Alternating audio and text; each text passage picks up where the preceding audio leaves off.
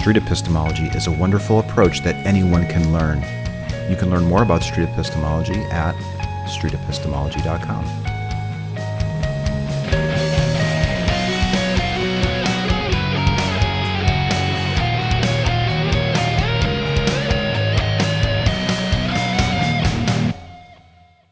Hello, everybody. Welcome to Epistemic, episode number 11 Falsifiability.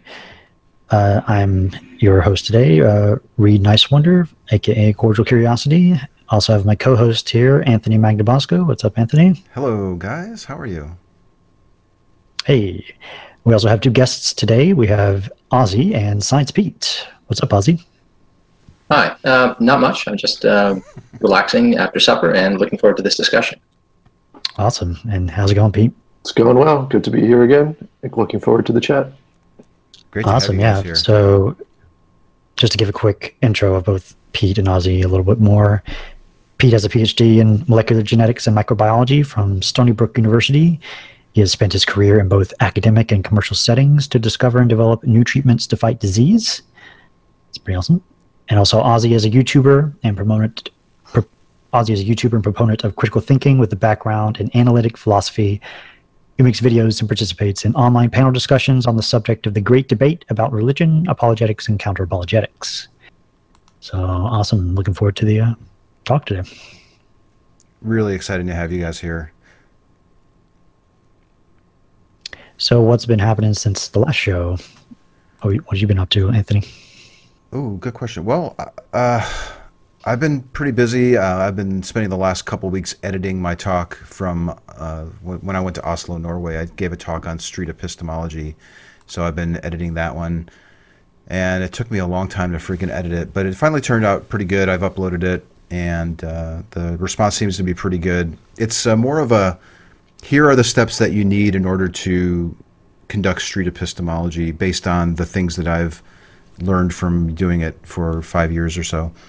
And uh, had that going on. Then I did a, a panel with Seth Andrews called Tactics, and Matt Dillahunty was on it, Sarah Haider, and Cov and Synopathy.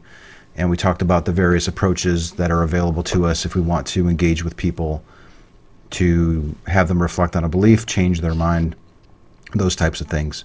So yeah, that's that's pretty good. And then right now I'm getting ready for a couple of conferences coming up. There's American Atheist coming up on April 1st, and then before that is NaNoCon in Nashville, which will be March 17th. And I'll be giving workshops on SE as well as some talks. I think you're going to one or both of those, aren't you, Reid? Um, at least the first one, at least NaNoCon. Um, maybe American Atheists. We'll see. But uh, yeah, the, can't wait for can't wait for it. It should be fun. Yeah. What is NaNoCon? Is it- It's not a, not about nanotechnology. I'm guessing. Right. No. No. Okay. So there's a group. There's a skeptics groups and there's a skeptic group in Nashville called the Nashville Nones, and that's where they come up with the nano. So it's Nashville Nones. It's a shortened version of that. That's a bit bit confusing, but okay. Gotcha. Yeah. It's a like- very tiny group. yeah. they're very small. Uh, yeah, and I I think they've I, I don't know how many they've had so far, but this is probably their fourth or fifth event, and they usually get several hundred people that show up. So uh, it should be pretty cool. Sweet. Um, cool. Anything else interesting?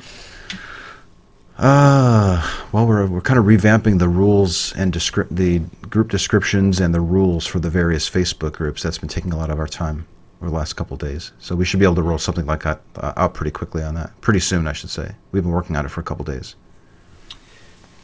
Yeah, just the growing pains of all these groups and getting a lot more people. So nice. Yeah, we have almost 5,000 people, I think, in one of the groups, and just a handful of administrators and moderators. And in order to keep a group healthy, you need to have a little bit of structure. So we've kind of hit that point where it's like, okay, we need to put some rules together to kind of keep this a productive environment.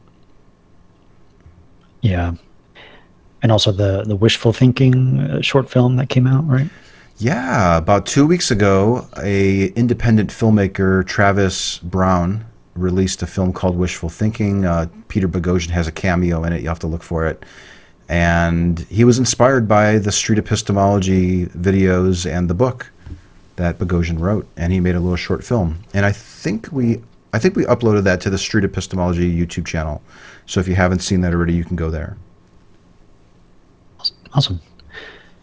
It was pretty, pretty good. Pretty good short film. Yeah. Um, did anybody else see it? Did you see it, Pete? Oh, My bad. Sorry. no no bars. I don't know if I don't know. Pete, did you see that or Ozzy? We tried to promote it pretty I- heavily on social media. I have not seen it. So uh, No, nor, nor have I actually. But I, I have not been sort of very active in social media lately. It's um, it's winter camping season. I'm a winter camping enthusiast, and I've been giving talks on the subject and planning trips and such. So I've been far removed from uh, from such discussions for a while. All right. Uh, it's winter and I'm in hi- hibernation, so uh, I'm really absent from most things. So.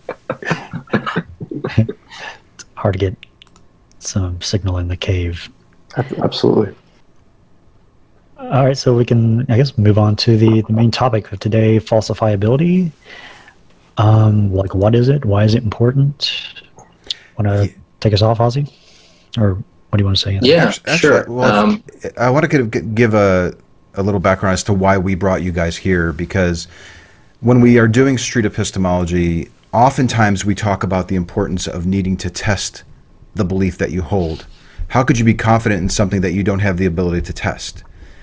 And that brought up a. I've started seeing some comments on my videos and people messaging me on Twitter, uh, basically saying, just because something uh, can't be testable doesn't mean that you you're unjustified in believing it, which I thought was really interesting. So I thought, well, are they looking at this from a scientific perspective or a, philosophical perspective or what? Like, where are they coming from with that? Which is why we brought somebody who represents the scientific community as well as the philosophy community, and we can get into that. What I was hoping to do, I have a just a short two or three minute clip where I I broached the topic of testability and I thought I would play that just to give people a little, little bit of taste of how these things come up in a conversation before we get to breaking down whether this is a valid form of questioning. Because if, if this is a disingenuous type of questioning, then I want to be able to address it or tweak the questions or completely abandon the, this idea of testing beliefs. So if that's okay with you guys, I want to go ahead and play that video. Yeah, sure. yeah, good idea. Give me a thumbs up if you can hear it.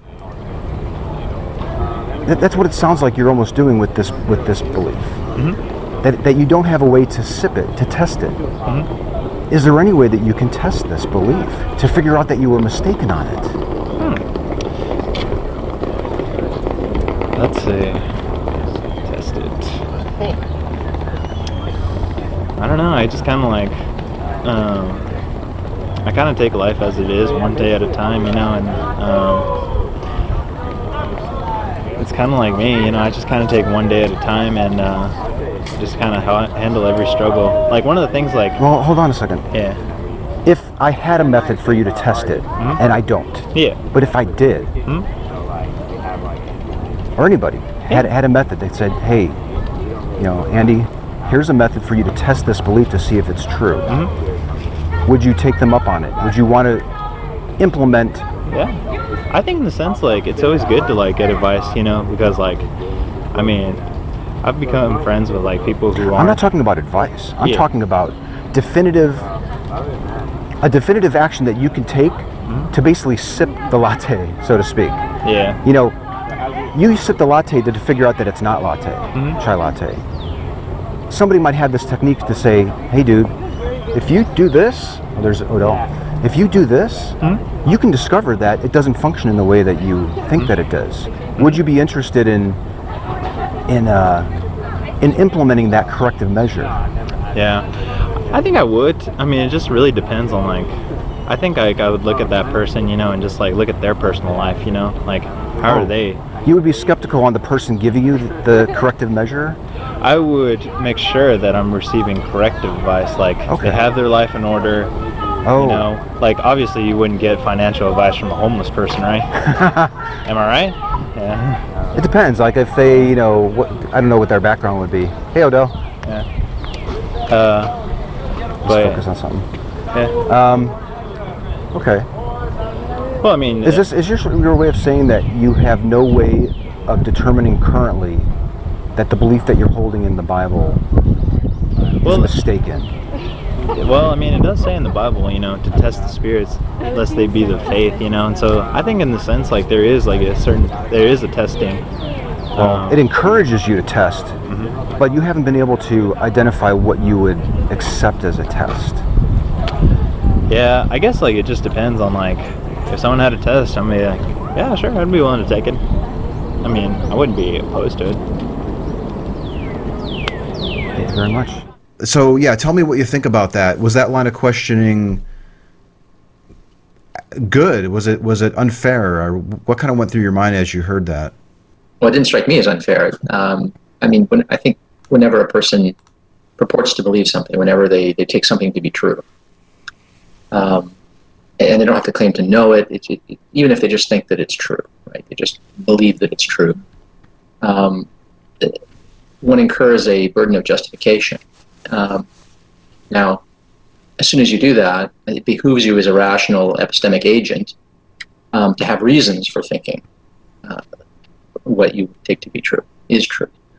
Um, and the more responsible you are, the greater lengths you will you will go to to try to test whether or not your belief is true. But the concept of testing is a, is a little is a little fishy. Um, um, we want to sort of take this into a discussion of falsifiability and the concept of refutability, but that's that's a more precise notion than the notion of testing because when you test for something, you can test to see if something is true, but you can also test to see if something is false.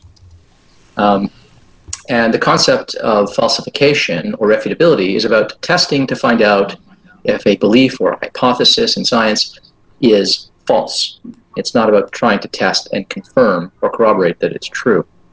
Um, so the concept of testing, I think, is um, is very important. Uh, but the concept that we're sort of um, trying to zero in on tonight is is the concept of testing to see if your beliefs are false. Is there a way to find out, in principle at least, whether or not your beliefs are false? But when you talk about testing um, to people who are unfamiliar with the concept of falsification or ref- refutability, when they hear testing, very often it, it hits their ear as how how could I know if it was true? How could I confirm it? Right? Um, especially conclusively establish that it's true, right?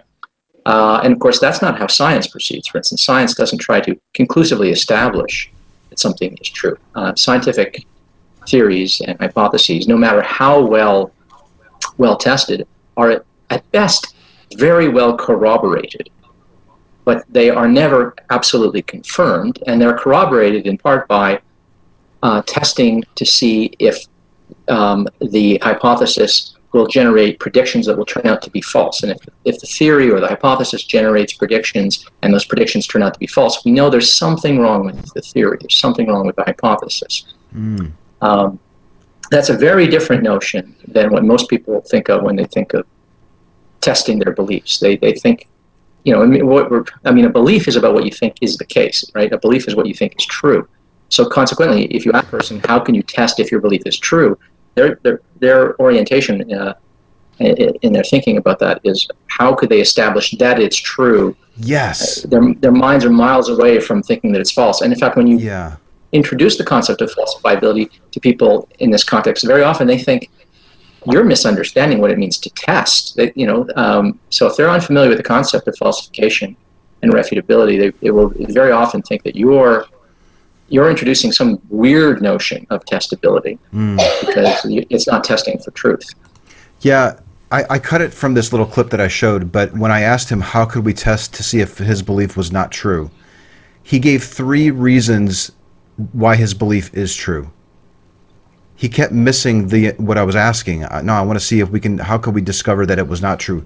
How can we defeat? I, I didn't use the word at the time, but I probably would today. How could we defeat the claim that it's actually true? What would that look like? And he really struggled with it. And I, that, it's not just him. I've seen lots of Yeah. believers struggle with this.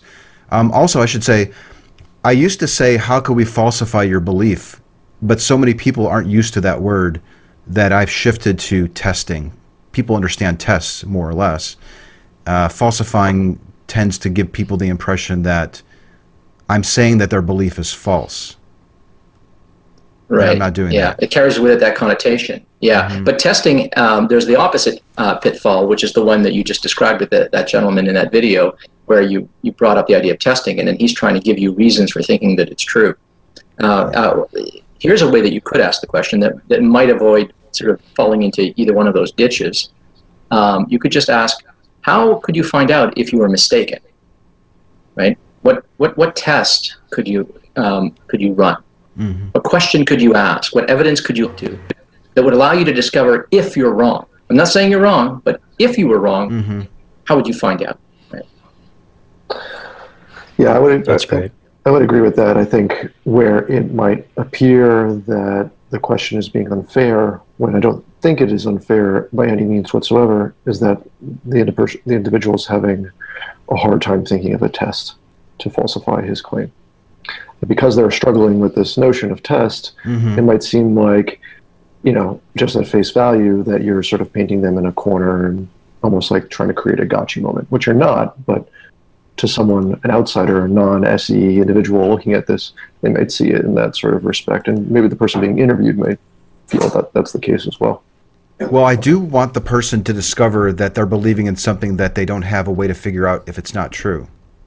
Because that's usually the case, whether it's a prayer or a miracle or whatever.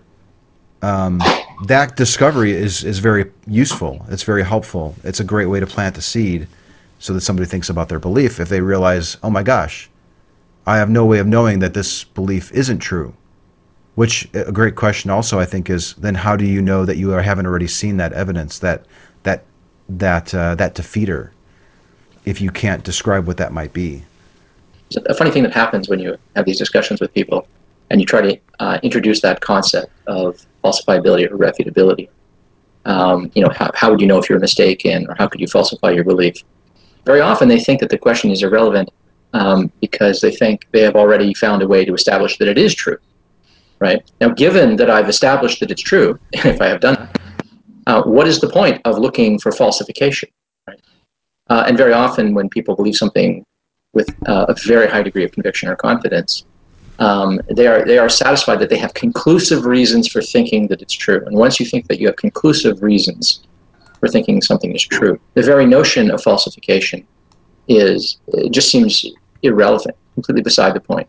And, and a way to get around that, I, in my experience, is to just say, okay, well, look, if you think you've got reasons for thinking that it's true, but you can't think of a way to find out if it was wrong, um, then really how, how can you know that, or how can you be so confident that you have stumbled into the truth hmm um, if there's literally no way to find out if you are mistaken?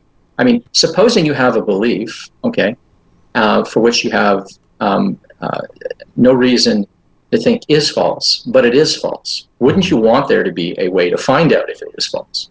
Yeah. Right. Um, especially if the stakes are high. In the case of religious beliefs and many political beliefs, the stakes are often extremely high. I'd also add, though, depending on the belief and the emotional connection that that individual has to that belief, just the notion of even considering that this is false could be almost traumatic to them.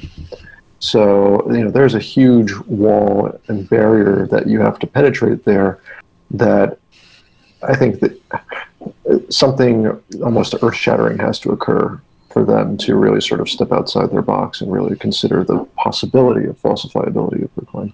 Mm-hmm. I think it's important also to make the distinction that even if a person is unable to come up with a way to falsify or defeat their belief, it doesn't mean that the belief isn't true. The belief still could very well be true, even though I don't have a way to, to falsify it.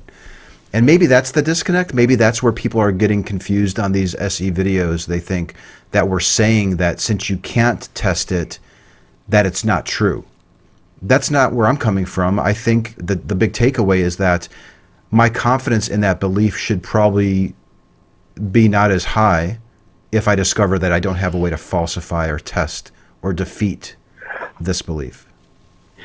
I want to push back on that a little, though. If if you can't test it, you're saying that it could. It, there's a possibility that it could be true. I think I'm not. I don't know if I'm comfortable getting on in line with that. I would almost just claim that we have no way of knowing if it's true or false. So to even assume any sort of position would be, I guess, maybe intellectually dishonest in a sense.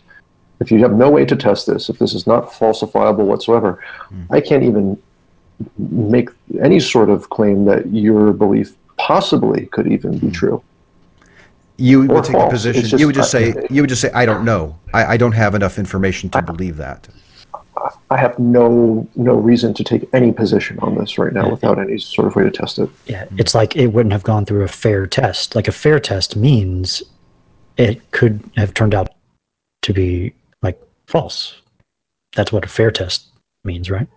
Yeah, I, am tempted to push back on um, on what Science Pete is saying here, though. Actually, um, because I, I don't think that every belief that we have, including beliefs that we think are exquisitely rational, are testable. I think that there's certain core fundamental beliefs that all of us hold, I mean, universally hold, and even form the ground of rationality and uh, the basis of, of science that are, are simple presuppositions um, that we don't know how to falsify, right? And I'm talking about extremely basic things, right? Um, uh, you know, how do I know that I didn't come into existence 15 minutes ago, fully formed, uh, with a, a universe around me that appears older and with memories that that take me back, uh, you know, you know, 40, 50 years. Uh, when, but in fact, all of those memories were, were, were created with me immediately. I have no way of testing that hypothesis. There's nothing to suggest that it's true, not for a moment. I mean, it seems completely fatuous as a suggestion, but there's not, nothing, no way to test it. Every, every piece of data you could point to is consistent with it. Descartes' dream argument. How do you know that you're not dreaming? And you might think, oh, well, you know, maybe there's some experience that I have when I'm awake that I could never have when I'm dreaming. Let's imagine that you have an experience like that, or you think you have an experience like that, you know. Um, let's call that experience phi. Um, when I, whenever I have an experience of phi, or whenever I feel phi, or I perceive phi, um, I know that I'm not dreaming. I know that I'm awake. But even that ability to discern the experience of phi from not feeling phi is it is itself assuming right now that you're making that distinction and capable of making that distinction under a condition where you're not already dreaming. you just dream that experience. Right? Some people will often say some they'll say things like, "Well, when I'm dreaming, I never feel pain.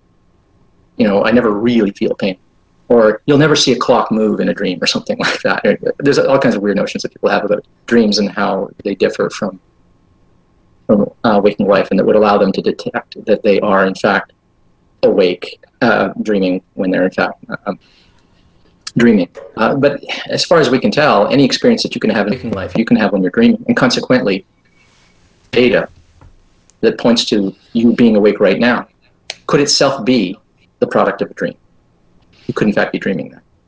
Uh, in fact, I mean, this is such a radical hypothesis. I could literally wake up right now and discover that I am not a mortal human male living in Canada. I might discover that I am a ball of glowing gas in the universe uh, that happens to be sentient. Oh, and I might go, oh my goodness, I had the peculiar dream um, that went on for a long time, the 50 year old man living in Canada.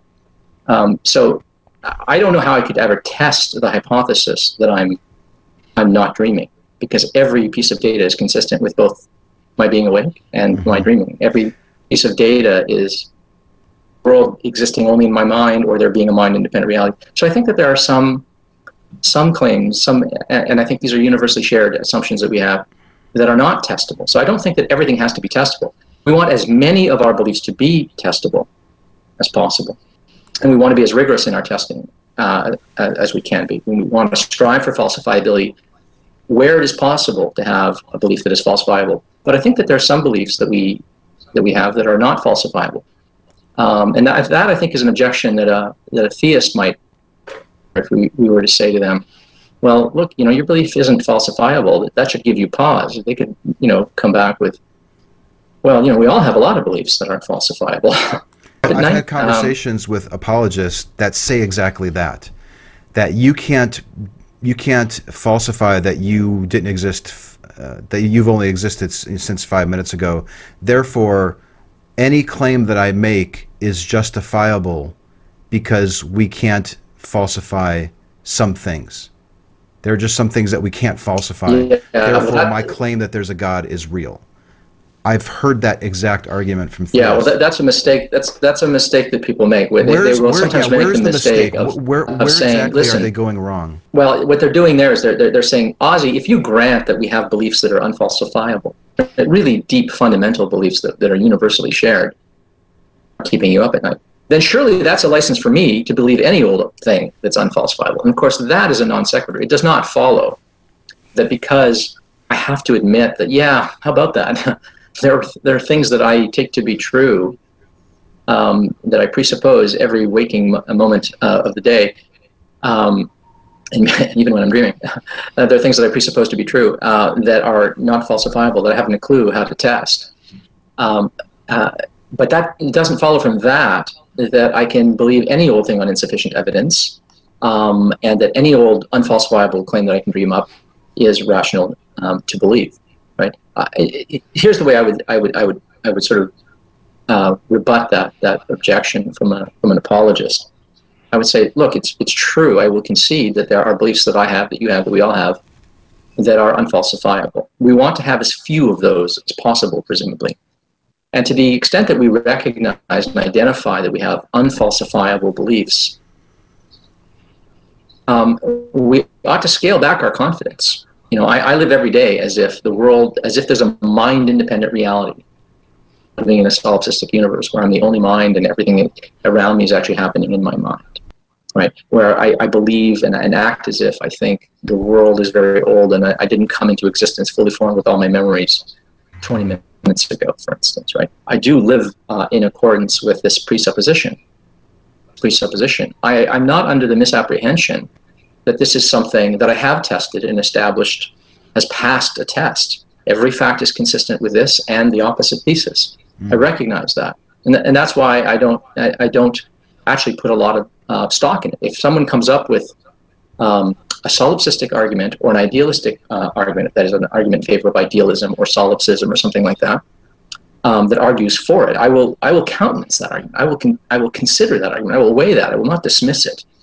Um, and uh, similarly, I think if you if you believe in a God that's unfalsifiable, you ought to take uh, into consideration um, objections against it. It's not a license to believe any old damn thing just because you grant that there are some things, um, certain what I would call properly basic beliefs, beliefs that are universally shared, um, that are unfalsifiable. So that, I mean, it's just a non sequitur to try to use it as a license to believe any old thing. I hear it all the time. I, I, uh, I agree a lot with what you're saying, Ozzy. One question that I have, and this, this topic of presuppositions it kind of confuses me a little bit at times. Is it possible that there are presuppositions, some presuppositions are better than others? Mm-hmm. Oh, yeah, absolutely. Yeah. I think that there are, we all presuppose things all of the time. Some things we presuppose rather stupidly, and some things we presuppose um, rather out of our animal nature. Uh, I'll give you an example. Think of the principle of induction, right? The principle of induction, you know, that if, you know, if the sun rose in the east yesterday and set in the west, and that happened the day before that, and it happened the day before that, that way, you come to, to induce, you come to, uh, to conclude that in the future, uh, the sun will rise in the east and it will set in the west. Right? You're just basing um, your predictions about what will come in the future on the basis of what has happened in the past. Right? Um, that's what we call induction, right? generalizing from, from prior experiences. And all of science is, is predicated on the use of induction. But there is an assumption, a presupposition, if you will, at the heart of induction, and that that assumption is the following that the future will resemble the past in some relevant respects. If you assume that, then of course it's perfectly reasonable to make generalizations and predictions about the future based on the past, right? Um, but if you were not to assume that, then you wouldn't be able to make any predictions. Um, that I think is a perfectly um, rational uh, thing to assume. Uh, but there isn't a reason to assume it. We just do assume it and the assuming of it is part of what we, we, we say constitutes rationality, right? The use of deduction constitutes rationality. The use of responsible induction constitutes rationality. Um, uh, trusting in the general reliability of your senses constitutes rationality. Trusting in the, the general, um, not perfect, but general reliability of your memory, for instance, constitutes being a rational agent. Anyone who does not assume these things is going to be very irrational, right? They're going to act and uh, in ways that are just disastrous, and they're going to make all kinds of terrible mistakes. Right? So there are some assumptions that I think, um, or presuppositions that we make, that we have no rational warrant for making, but they constitute together what we call rationality. So I think rationality actually rests on a set of presuppositions that are non-arbitrary. My dog uses induction. The reason I believe that the future will resemble the past is the same reason my dog does. It's not that I concluded rationally that the future will resemble the past. I didn't learn that. I was born thinking that way, right? Just as my dog was. Um, this is part of our animal heritage. Our, our minds are, are machines that allow us to form a map of reality and there are presuppositions, if you will, built into that, that machinery, uh, built presumably by natural selection, um, that allow us to, to navigate, to make a mental map or mental model of the, of the reality around us. So I think some presuppositions, um, although there's no way to rationally warrant them, um, and not coincidentally, we take to be at the core of rationality. But but other presuppositions, no matter how deep and fundamental we, we take them to be, if they're not part of our very conception of rationality, I think that we don't want to privilege them in the same way that we privilege the idea uh, that there's a mind independent reality, the way we privilege the idea um, that, um, that there exist other minds, the way we privilege the idea that the future will resemble the past. Uh, or the concept of causality and so forth. So there's a lot of things I think that we, we genuinely presuppose that are in a special category. These are sometimes called properly basic beliefs, as opposed to a basic belief that you just assume, but which, if you were to jettison, you wouldn't in any way be irrational. For instance, I think if you believe in a God, that might be core or fundamental. It might be at the heart of your web of belief, the network of your beliefs. It might inform and, and, uh, and, and affect everything else in your web of beliefs. Um, so that it, it, would, it would be important if, it, if that were extricated, right?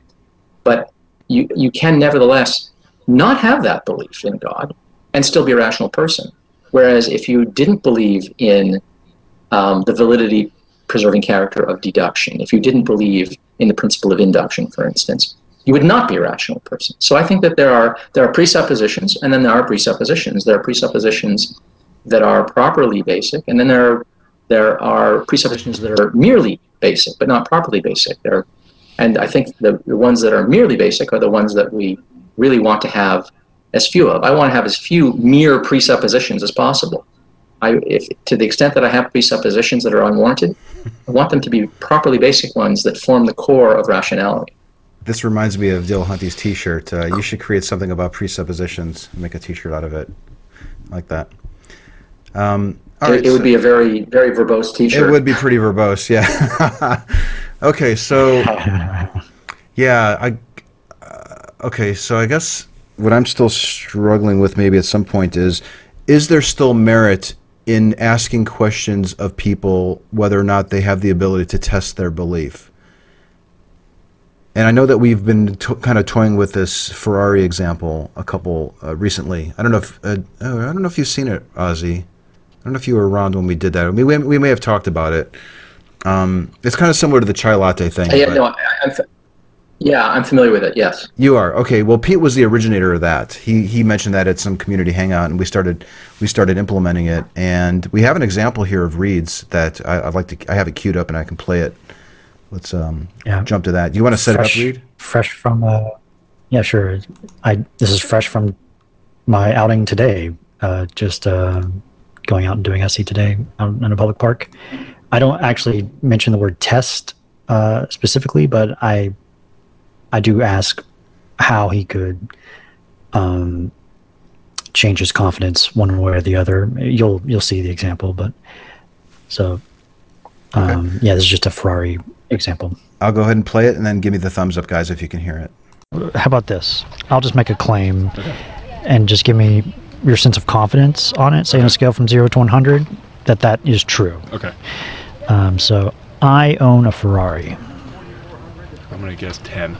10. No offense. No, fun. that's fine. So, Just because you're using a GoPro and not a Red. Yeah. yeah. so currently 10%. Why'd you put it there? Because you're using a GoPro and not a Red. And if you can afford a Ferrari, you can afford a Red or anything else, different equipment. Uh huh. So, so, that's just, just based on my setup here. I'm using, um, uh, what's it called? Uh, not the process. I guess process of elimination. I have no idea. It's something that I learned in grade school. But yeah, there's gotcha. a word for it. If you could like speak as close as you oh, can yeah, to the course, mic. Yeah. yeah. yeah. So if I if I hypothetically took out a keychain Mm-hmm. with a Ferrari logo on it, where would your confidence change at all? I think a little bit. And you know, that kind of reminds me. Have you ever seen Fear and Loathing? Yeah. Yeah, remember Yeah. that scene? Is that in Fear and Loathing? I think it was, where he has the Playboy tag on his bag, Uh-huh. and when he's trying to get into the race, he just sets the bag down and makes sure that the guy sees it, you know, Uh-huh. and so that he kind of just automatically assumes that he's with Playboy and not some other magazine. Okay. And so I think it, it could be like one of those dealies, you know, because that sticks out in my head because I have that, I've seen that movie, and Okay, so just a keychain would move you up how much? probably to like a forty. 40. Yeah. Or more? No, no, that's that's wrong. I'd say sixty, 60. at least sixty. You would believe, but very like a, is it a low keychain rate. or, or a fob? like a fob. Oh, fob? Then yeah, like ninety percent. Yeah, that's completely different. 90%. Yeah, yeah, Okay. yeah. Because why would you have that? Why would Did I you steal someone's Ferrari? I don't know. so it would get you to 90% if I just brought took, took out the, the key fob Yeah. for it. Probably, yeah. Okay. Um. Now, oh man, there's so many other factors now too because because it's also like I, I like breaking down the fourth wall. to give you- Oh, sorry, breaking down the fourth wall here. Uh, uh, Like you got a camera set up and stuff like that. You know, obviously, like you're you're doing something for your podcast or whatever, and so uh, or your YouTube show. So uh, I don't know. It could just be a big hoax. Could be. Yeah. If you were random off the street and you walked up to me and you just whipped out your car, it would just be like 110%. Yeah, this guy's got a Ferrari because he'd have no reason to do that. No reason. Unless he was like trying to fuck you or something. Sorry if I shouldn't say curse. Yeah, unless he's like trying to hit on somebody or whatever. I don't know. Okay. Yeah. So let's just think about some just random person here you meet. Mm-hmm. If you walked up to them and they took out a Ferrari key fob, you would be how much confident? With you probably, I would just assume 100%. I think just because it's Los Angeles, we're at Runyon Canyon, Hmm. and like you know, wealth is abound. You would just assume 100%. Yeah, I think I would. And by 100%, does this mean you could not be mistaken about it? Um. Okay. No, I wouldn't say that. it'd be like a loose hundred. a loose hundred, I guess. Loose 100 Yeah. yeah. like 99? Yeah, like I'd be very, I'd be, I could be swayed.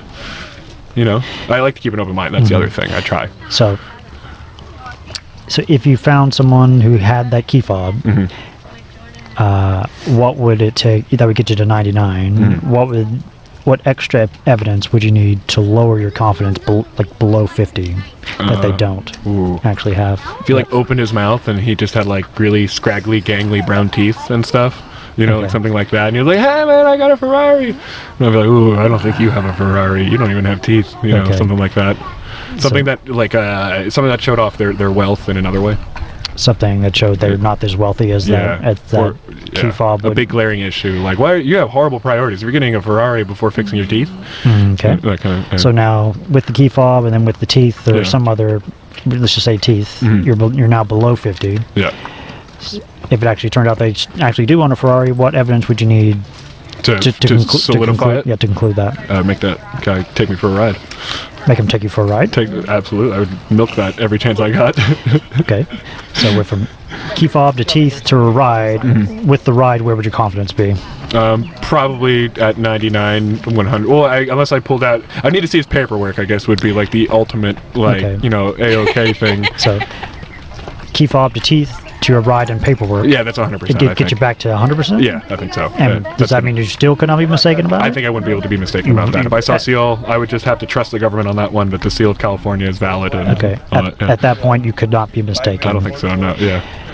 Could it be possible all that could be true and they still not actually own a Ferrari? Yes, but there would be a layer of like. Yeah, I mean, yeah, I, I, like I said, I like to take things with a grain of salt. I'm sure I, I'd be like, yeah, sure, but probably not. So deep down inside, I guess I would still like, Yeah. If I- all that happened, what would you then extra have to learn to oh my god, to bring you below 50?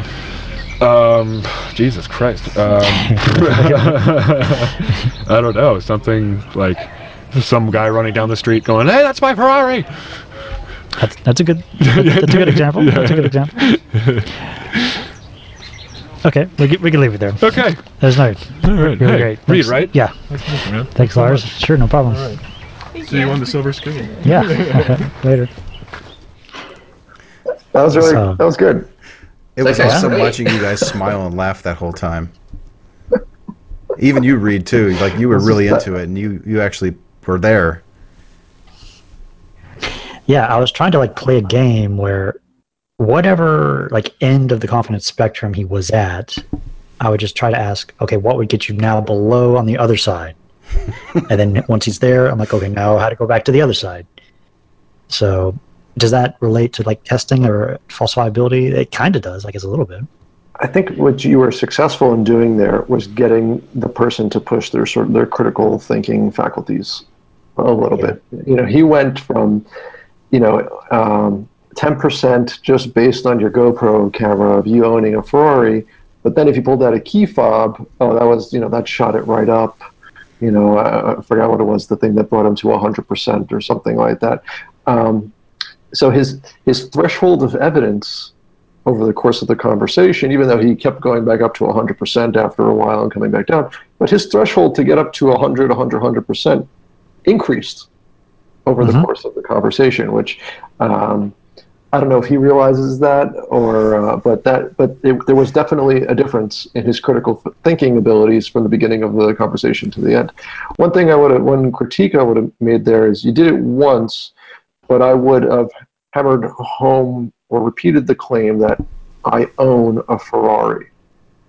Mm-hmm. So um, I think it was maybe like a little past halfway where you said, okay, so how would that you know, so that would be evidence that I own a Ferrari or something like that. But I think there were points within there that you could have said, you know, how is that evidence that I that this that this that I own the Ferrari, other than that just being evidence that I have a key fob or yeah. you know. I think at some point we just switched to some random person, so I should I should keep it on myself that right, and I should always be saying I own a Ferrari. Right, exactly. And then okay. this whole exercise, I think, is useful for then once you've established a person's I hate to say gullibility, their gullibility index or something like that. Like once you get a sense of like how willing are they t- to believe things just based on my just saying it, then you shift to let's pick a belief that you have that we can investigate. And then if they say karma or God or a political thing, then you have this basis to go back to. Okay, so you're, you're 90% confident that a God exists. And, and in the context of our discussion about Ferraris, are, are you sure you're at 90? Is, is what would bring you up? What would bring you down? So that's like the, you've, I, in my, in my view, I think this is like the first half of it. There's a whole second half where you, you've now calibrated the scale and now you shift to, okay, now let's pick a real belief that you hold. There's an interesting feature in, in this, um, apart from the calibration, um, or let's put it this way: when he's sort of calibrating up and down, what that, that, that gentleman was doing is he's entertaining alternate hypotheses that are consistent with the data that is presented to him. Oh, now it's not a keychain; it's a key fob, right? Then it would go up and down, right? Like, well, you know, why does that not bring you up to 100 when I have a key fob? Well, it's because it's possible for anybody to have borrowed somebody's car, for instance. That would have occurred to him, or you could. He mentioned stealing. You know, maybe you stole it or something like that, right? So, and that's the point of falsifiability and testability, right? That is, that's the point of the concept of testability, understood as looking for ways to refute or looking for ways to falsify.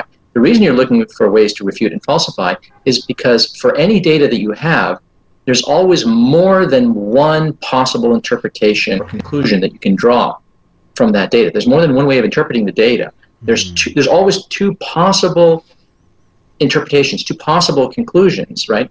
And and what you're doing when you're getting a person to think about falsifiability is you're saying, well, listen, given that the, I have this data that I could construe in, in terms of this conclusion or that conclusion, what other piece of data would allow me to eliminate one of these competing hypotheses, right, and leave me with you know one less competing hypothesis, right?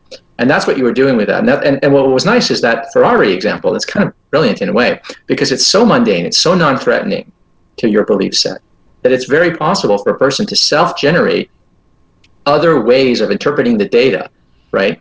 Uh, other than it's actually your Ferrari, you actually own it, right? Um, and, he even gave the example of um, you know, if you show me, uh, you know, the paperwork, you know, the, the you know, the, the owner, you got paperwork establishing the ownership, right, that you are the owner. Well, he says, well, I have to trust the government. Well, there he's understanding implicitly that even if you showed me the ownership papers, right, it would still be possible that the government is, you know, is uh, has issued some phony paperwork, right, or you've you've you've um, Forged it. counterfeited, forged some some paperwork or something like that, right? Again, right? Whatever data you have that you think strongly um, confirms a conclusion, really all data just corroborates or is consistent with the conclusion. It doesn't establish conclusively that's the only conclusion. There's always another interpretation. And so that's the point of, of getting a person to think in terms of falsifiability is get them to look at the data that the evidence that they think is so so conclusive and get them to say, wait, wait, isn't there another way to interpret this? Right? And then how would you decide which is the better interpretation? That's what it means to say, how would you know that your belief is false? It's how would you ever discover that the interpretation that you have lent, right, is actually an incorrect interpretation, and that there's another interpretation fully consistent with the data that you now think is so conclusive that would be different than the conclusion you already hold. And to make a comparison to Anthony's video here, uh, as you mentioned, when I was thinking about this experiment, the, the, the key element here is the uh, emotional detachment to the claim. So that's why we use a, a Ferrari. It's an extraordinary item. It's rare amongst the population, but the, the likelihood of the individual having an emotional attachment to it is, is very low. So it's easier for them to conceive of alternative possibilities for the, the validity of this claim that is being made.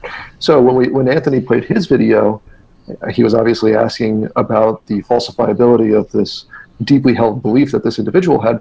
He couldn't even think of anything. It just wasn't wasn't even a, almost like a possibility. Uh, but you know, almost immediately with the, with the Ferrari thing, he could easily just say, "All right, what's your confidence in this?" He said, "Oh, well, it's it's ten percent," and then he could walk him up and down the scale, no problem, and do all these sort of critical thinking gymnastics with the person because that emotional attachment to the claim is is, is not is not there. It's not um, acting as a blockade. I think it's also important to consider when you roll out the calibration exercise, uh, the Ferrari example. If you are 30 minutes into a discussion about Jesus and the Bible, and then you go to the Ferrari example, a person might be less honest with you participating in that exercise because they can see where the conversation might be going. They might say, "Oh yeah, I, I take you on your word that you believe a Fer- that you have a Ferrari." Um, so there is something to be said about performing this thing first. Get buy-in. Have a have a good discussion about evidence and what would change your mind, what would lower your confidence, what am I willing to believe based on what you're presenting to me, and then shift to that that belief if you can. Yeah, I think that's very important that it would have to be done in that order because doing it in the order that you described, th- th- this correct order, you know, the Ferrari example first, get it primes the person to think in terms of competing or alternative hypotheses that are consistent with the data, um, but where it, you know you wouldn't own the Ferrari, right?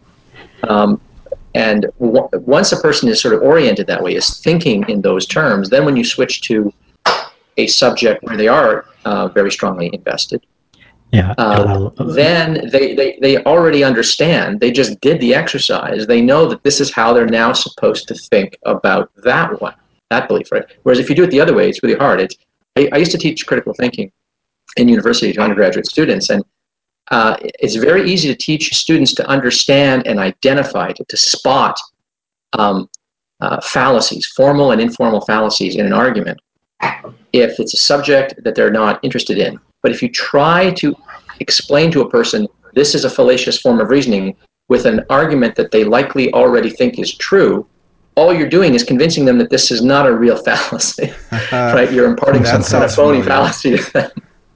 That sounds really Yeah. familiar with the backfire effect that we tend to run into. That's interesting. You know, it occurred to me that I was That's thinking, right. just Yeah. to kind of come full circle, I could probably be justifiable in concluding that Reid owns a Ferrari if we all recognize that we really can't prove that we didn't just start existing five minutes ago. So I think I'm justified in believing Reid's claim that he owns a Ferrari. That I think brings it full circle to show just how disingenuous the the typical apologetic argument is. I have to see Reid's teeth first to really make form an opinion. you missed. You could probably couldn't hear that, uh, Anthony, because you, you had some sound issues. But Yeah, one of the couldn't hear it. criteria for owning a Ferrari was- was uh, having nice teeth. Apparently, that, that really, if he had if he had like really bad teeth, his, his confidence went way down. Oh my gosh. Yeah, and we're switching between these terms like defeasibility and falsifiability. Are those like the same thing? Are there any differences between those things? Good question. Yeah, I was going to ask the same thing. We got falsifiability, testability, refutability, defeasibility. Are they all synonymous? Are there subtle differences? That's yeah. I'm glad you brought that up, dude. Well, I think there are connotational differences, but I mean, when they're used in this context of uh, belief testing, right? Um, they're typically used um, interchangeably. So I, I wouldn't um, split hairs over whether a person is saying a belief is defeasible or falsifiable or refutable. In fact, when I was talking earlier, I kept saying falsifiability or refutability. I wasn't trying to make a distinction between the two. I was trying to suggest that you could use the two terms interchangeably. Mm-hmm. Um, and in fact, in, in the phil- philosophical literature on the subject, they are often used uh, that way. Uh, although one could try to, to um, um, uh, sort of do some sort of fine logic chopping there and um, and and define things so precisely that they don't mean exactly the same thing. Mm-hmm. Um, well, that's good to know. I, I think I would recommend that people just stick with testability because of what I mentioned before. When you say falsifiability, a lot of people get confused on that and they think that you're asserting that their belief is false. Prove me right. And that might explain why they shift to giving you all these reasons why they think it's true. So yeah, talking about testing, mm-hmm. and I love the Ferrari example. Uh, it's so useful. Um, yeah, I think it's so important also to, when you, you roll it out. If you have the ability to roll it out first before you get into the topic. But you know, a lot of people who are using SE aren't using it with strangers on the street. They're using it with family members who know exactly where your position is. So it could be maybe a little difficult for people to roll out the Ferrari example with a loved one who knows everything about them and their position on the on the topic being discussed. Do you have any suggestions there? We actually had someone do this. Uh, our friend Pinecreek, Doug, I think, actually performed this on some members of his family. Oh, yeah. And um, he, uh, I mean, they obviously know him he owns a Ferrari or not, because if he did and they didn't know that, I think that, that would cause some issues. But uh, uh, he just uh, made made the person a perfect stranger, and he just said, you know, if a perfect stranger came up to you and mm. said, uh, "I own a Ferrari," where would you, um, you know, how confident would you be in that claim? So that's an easy way to get around someone knowing your personal position. Okay, so just the opposite of what you suggested for Reid by keeping it on himself. Uh, if it is somebody you know, just make it a a hypothetical third party stranger making the claim. Right. I think the advantage of what, Reid is doing, what you do when you go and you know face to face with someone, that person has never met you before, and mm-hmm. you can actually use the use your your personal emotive experience to almost see if you can convince the person that yeah. this is a true claim or not. Um, and it's, it's so funny when people when I say that to people, they're they're immediately just pretty much judging me. Or they're they're looking at all of my stuff. They're looking at me, like they're what I'm gathering wearing. Shows you what a materialistic world we live in. yeah, they're, they're trying to get evidence. as many as much evidence. Yeah, that's right. They're data gathering. It's data collection when, they, exactly when they do that. They, when they eyeball you, they look you up and down. Mm-hmm. Yeah, yeah. They're looking at your speech. Do you have your, any your uh, like expensive jewelry that you could wear, Reid, when you do this? Maybe like some gold chains or something. I have a Ferrari keychain yeah. that I that I ordered. I just it, it, came unassembled. I have to glue it together, so I, I haven't put it together yet. But you know, I, was, I wanted to mention this one thing. It was kind of funny. Somebody was saying you have to be careful with this Ferrari example because you're ultimately appealing to statism for verification of your ownership. Is that, is that verification though? I mean, it could still be mistaken. It, it could still be a forged document. It could be an old expired document. I could have purchased something from my friend and we didn't walk down and register it yet, but I, technically I still own it. I think the point is that it is a threshold of evidence that is extraordinarily high.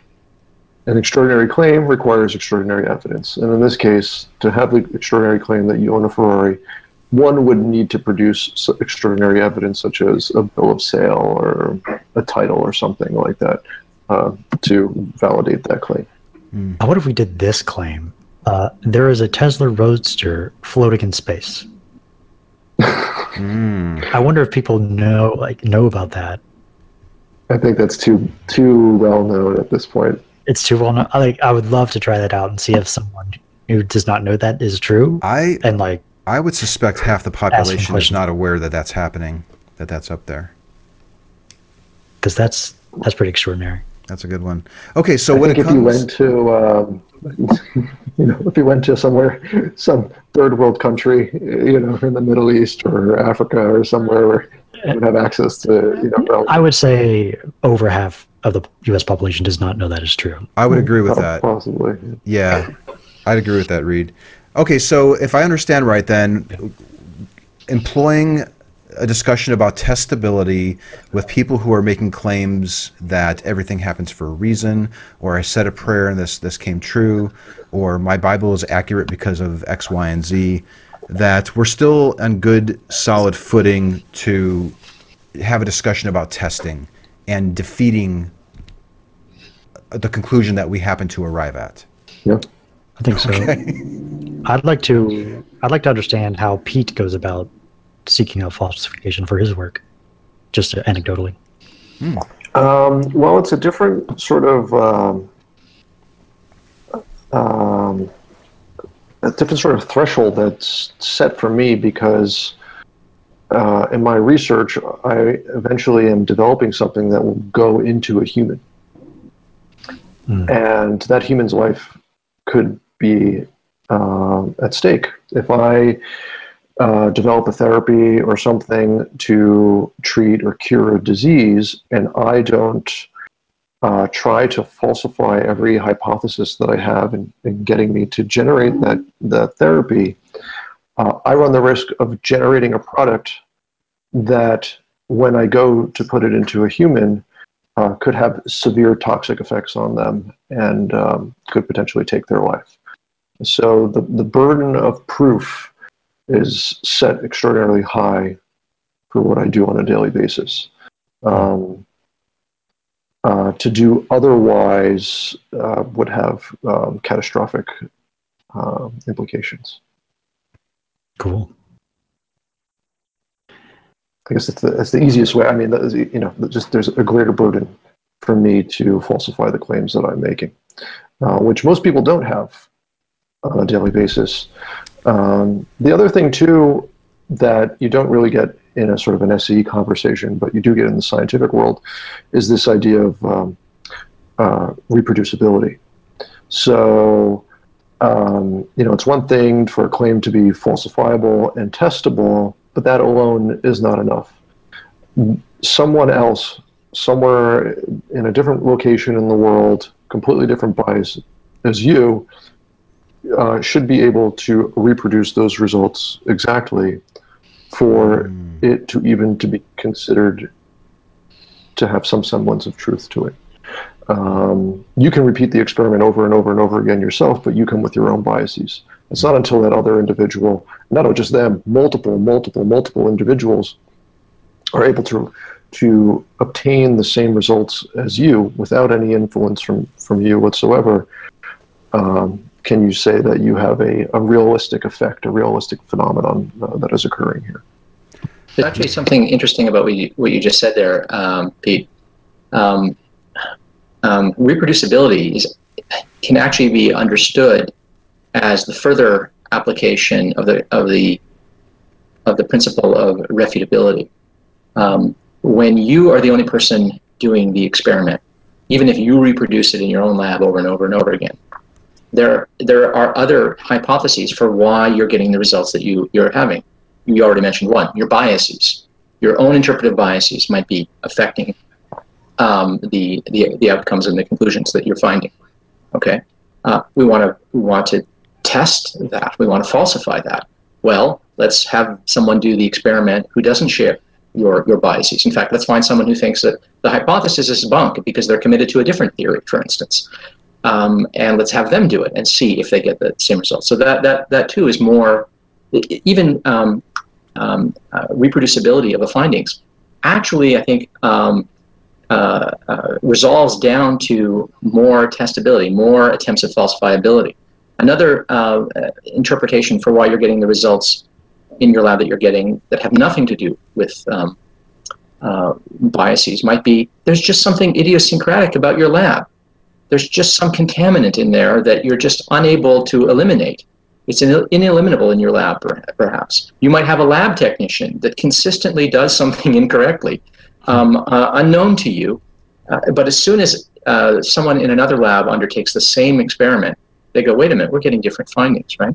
So again, the idea that the only way to interpret the data and reach the conclusion is, is in terms of the data that I have is belied by the fact that if you think about it, there's always another way of interpreting the same facts, right? Your findings can be interpreted another way.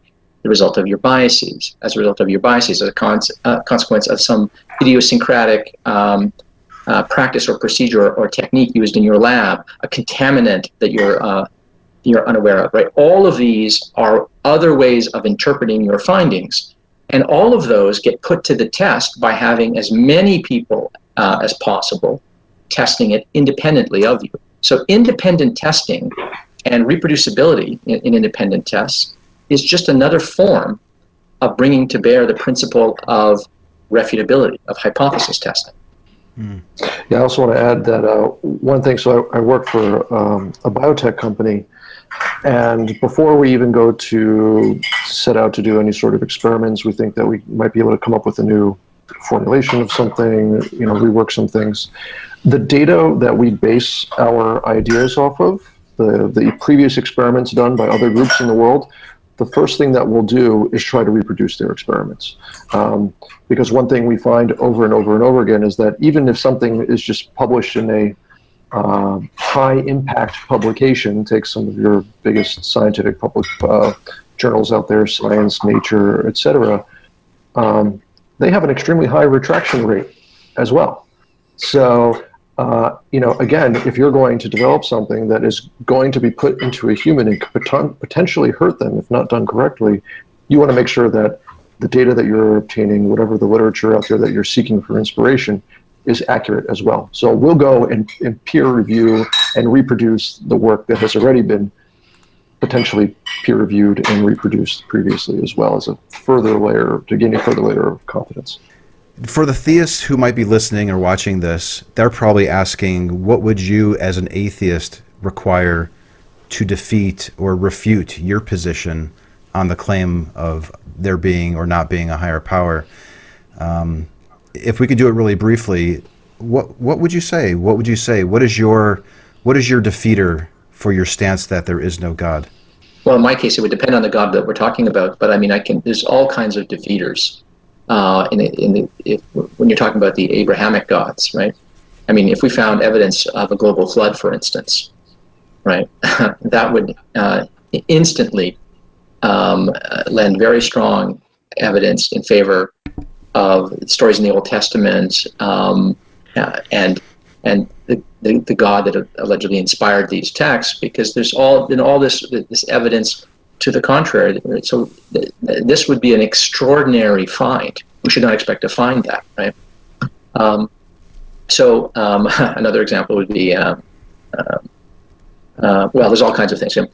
manifest miracles that were independently observable to to uh, competent observers, right? I've given sort of um, rather extravagant examples in the past, but I don't mean these fatuously um, and sarcastically. I, I, mean them very sincerely. God, God could move the stars to spell out "I am Yahweh," "I am that I am" in every known language, right? So that every observer on Earth could look up and see this, right? And if astronomers could establish that this wasn't an illusion, the stars have really moved, and they all spell this out, that I, th- I mean, I think you know Christianity would, you know, or at least one of the Abrahamic faiths would would would stand verified as a science in that moment. mm. um, so these are things that, that, that, could. There's all kinds of, of, of uh, miraculous, extraordinary events that could take place um, that would not just give me pause, but that would just right away have me trying to figure out which of all these denominations is the right one, because you know, um, you know, certainly this this God exists, um, and I'd, I'd want to be on the right side of that. So it's not hard for me to think of of defeaters for my atheism. Um, it's harder to think of defeaters for my atheism when we're talking about a deistic God, because so often deistic conceptions of, of, of a creator God are indistinguishable from no God whatsoever. Mm-hmm. Um, and so they don't generate predictions, um, and you, you, wouldn't expect to, to find anything, right? I mean, the universe is going to look the way it looks, whether there's a deistic creator or there isn't one, uh, which is to say that empirically speaking, these are indistinguishable hypotheses, right? Um, so, I, but I can think, at least for certain conceptions of God, I can think of defeaters. How about you, Pete? Yeah, and like the Ferrari Go ahead, Pete. Oh, sorry. No, I, I would agree with the same thing. Uh, you know, it, it really comes down to extraordinary claims require extraordinary evidence. Um, so uh, it's really an issue of, of reproducibility uh, for me. If if this if evidence for this claim could present itself in a way that there is sort of unanimous consensus, not only amongst humans, because we have very fallible senses of the world. But even if now we have uh, technology, AI, or some other form of measurement that could also validate um, the phenomenon that we're seeing with our own senses as well. And again, that is sort of unanimous across the board.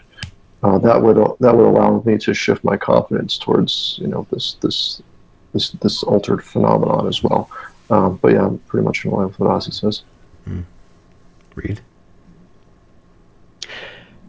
Yeah, like similar to what Ozy says about the stars. But even at that point, just like the Ferrari example, that's just more data that goes in with the hypothesis. So there could be something that defeats that data, um, like maybe like trickster aliens or something. So yep. it just keeps going back and forth. We can just keep doing this, doing this thing. Mm-hmm. It's like an asymptote. The line it gets really close to the axis, but it never touches. Right, you know, right. Um, mm-hmm. you know so, uh, so, there's always there's always that small amount of room for doubt. Yeah, and when it gets to that point, it becomes just like a like an attitude that you kind of have to have. That you know, you're open to being mistaken.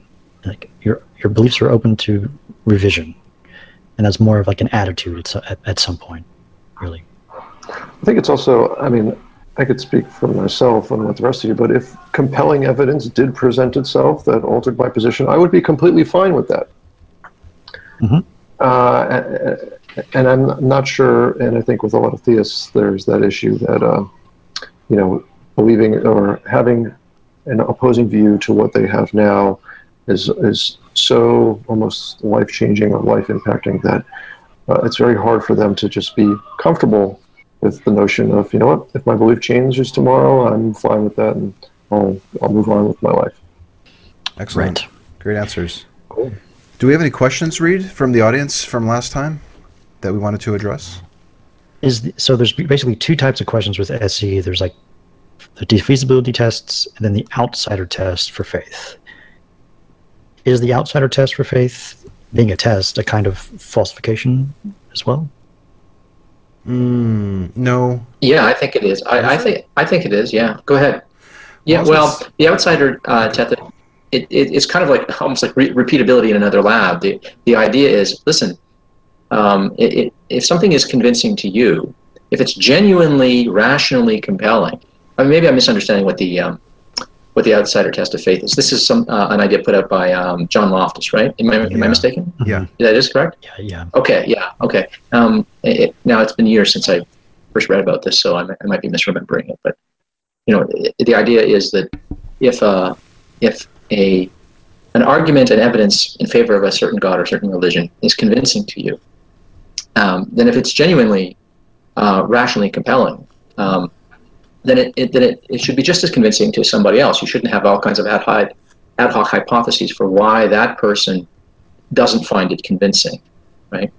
Um, and uh, so the idea of sort of putting yourself in, in, in, another person's shoes is asking you to sort of divest yourself of your own uh, biases and, and commitments and try to look at it from that that way and see is it still rationally uh, compelling. Now, I, I, might it's it's been years, so maybe I'm misunderstanding this, but that's that strikes me as um, kind of like a, an attempt at um, reproducing the result, coming to the same conclusion on basis of the same data, um, but but from another standpoint. Yeah, that's my understanding too. That at its core, the outsider test for faith is asking if you are able to be just as skeptical towards uh, your stance to the conclusions that you've arrived at as you are to the conclusions that other people make of similar deities, for example.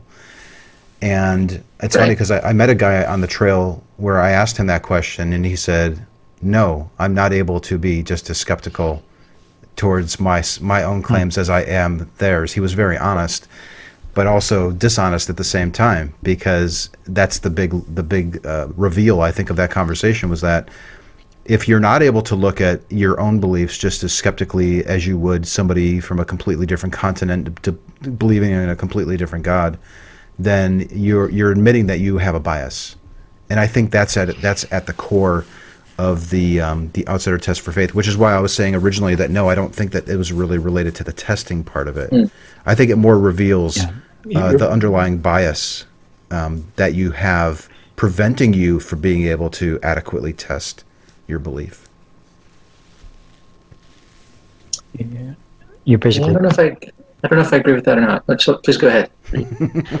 How I think of it is you're, you're basically cloning the person, their method of coming to this conclusion. Say like feeling, having like having a feeling. So like clone that person.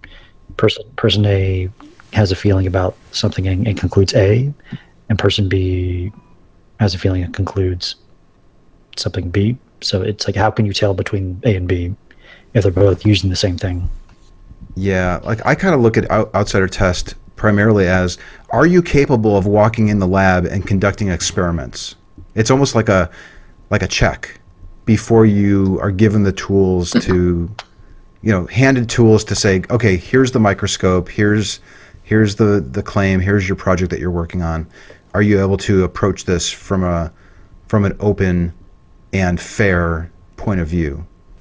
Yeah, I think when people uh, hear that question, um, uh, they're honestly answering that they they have these biases. They so favor one hypothesis, and they are so um, confident that the, the, any another alternative hypothesis is is irrelevant, is just can be dismissed.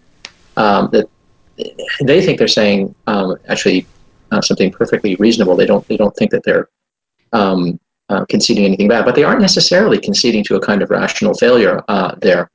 Um, there there are lots of things that I have biases about, um, where if you ask me, you know, can you critically evaluate that, uh, your belief? I could say, yeah, I critically evaluate my belief, but that doesn't mean that because I'm able to critically evaluate my belief, uh, I don't have biases. I mean, mm. critical thinking is something you do that doesn't uh, eliminate your biases. It just allows you to counter your biases. I have my biases, right? I have my, my intellectual uh, prejudices. I play favorites with, with certain ideas.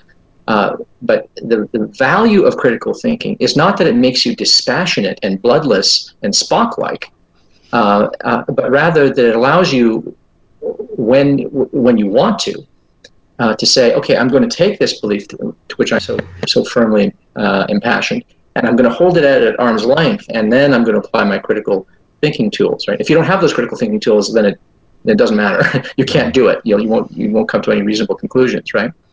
Um, and then, but once you do uh, do that, then maybe then that might erode your confidence and and how how deeply wedded you are to that belief. But I think when a person admits that they have a, you know a deep bias, they're not at the same. That doesn't mean that they're not being or incapable of being critical thinkers on that score. Mm-hmm. Um, I think that you can have both of those. Now, I think as often as not, when they do say that, they are in fact betraying a complete bias that they, they have probably never thought critically uh, of it.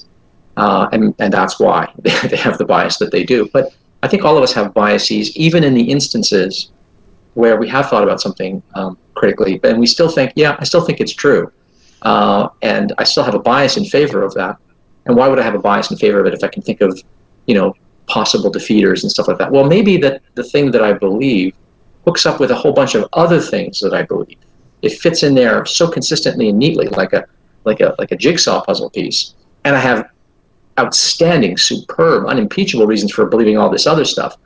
That that lends indirect support to this thing, which I know is kind of dodgy, which when upon critical examination, I know it's a little iffy, but it fits the puzzle so well. I'm not prepared to, to give it up because that would mean that I've done the rest of the puzzle wrong, right? So I, I think it, it's a little, it's a little, it's hard for me to, to, to conclude that if a person admits to having these kinds of biases, that they're at the same time confessing um, or proving that they uh, are lacking critical faculties on even on that question. Mm-hmm. I, I think the outsider test of faith is rather ineffective. It, it's sort of uh, a measure of the level of hubris they have towards their own belief. If they are, you know, if they think, you know, uh, they can't understand why someone would have the belief that they have, and they're totally stuck in their ways. I, trying, it's such an emotionally uh, charged topic. They have such great emotional attachment to it that uh, the outsider taste, test of faith alone, I think, um, is just not going to be very effective to get them to sort of think outside their own box. Well, I've used outsider test for faith quite a bit, and I, I, I find it very effective for helping people think how their belief is any different. If somebody can use the exact same method and arrive at a different conclusion, how could you have any confidence in that method that you've used? That's a great question. So it's it's almost um, I almost use it so many so much that I I feel a little somewhat disappointed in myself when I have to use it. Like, uh, I really can't think of a good question, so I'm gonna have to go to outsider test for faith. It's sort of like my trusty it's my trusty little go to. But do you think it actually sort of gives them pause to reflect on this? Or yes. Yeah. Almost yeah, almost always outsider test for faith. There are some defeaters to it. To outside, we're talking about defeaters. A good one is relativism everyone can have their own truth. The person who believes in Vishnu and Allah is just as true in their belief as me with Jesus. That is that crushes outsider test for faith. Even though it's disingenuous and there's problems with it, you cannot use outsider test for faith with somebody who thinks truth is subjective. You have to first examine how they are concluding that truth is not objective, and then maybe you can go back to outsider test for faith. Another thing I've heard is um, yes, there are people who believe in Allah and Vishnu and Jesus, but ultimately it's all the same God. You've just killed outsider tests for faith there, in my view. So it's not a perfect tool, but I'd say 80% of the time it helps a person th- uh, reflect on their belief. So cool. I think we've covered a lot here. Talked a lot about falsifiability. Lots of good examples. Um, sweet. So I think it's just time to wrap up. Uh, thanks everybody for joining. Um, Pete, can you uh, say any like last words and give your uh, any social media you want to give out? Um, no, I'm doing this with you guys. Um, great to see that the Ferrari experiment is is gaining uh, more steam, and uh, kudos to you and Anthony to really kind of put the test the test the hypothesis here. um, and sure you can uh, catch me on Twitter at, at SciencePeter. Yeah, and if, if anybody has any feedback with the Ferrari example, how we could make it better, how we make it um, more of an example of falsifiability or testing these beliefs, let us know. Give us feedback. Uh, join one of the Facebook groups and you know let us know, or tweet at us. So cool. Um, all right, Ozy, any last words and your social media? Uh, no, uh, nothing to add to this conversation uh, other than say that I thought it was a really good conversation. Um, and uh, if anyone's interested in uh, my content, uh, they can find me on YouTube. Just look for Ozymandias Ramses II. I'm also on Facebook under the same name. Oh, and also on Google Plus under the same name. Awesome, thanks. And Anthony. Yeah, uh, have a website, anthonymagnabosco.com. It sounds so pretentious, but yeah, uh, there's a link to all the different ways that you can reach out to me. Just go to anthonymagnabosco.com. I'm on Instagram, Facebook, YouTube, and Twitter. I'd love to hear from you. Gotcha. And uh, I'm Reid from Cordial Curiosity. Just uh, just Google Cordial Curiosity. You'll find my Facebook, Twitter, and YouTube channel. So awesome. Thanks a lot, guys, for joining. And uh, catch you guys next time. Thanks. Street epistemology is a technique by Dr. Peter Boghossian in his book A Manual for Creating Atheists and his Android and iOS app, Atheos.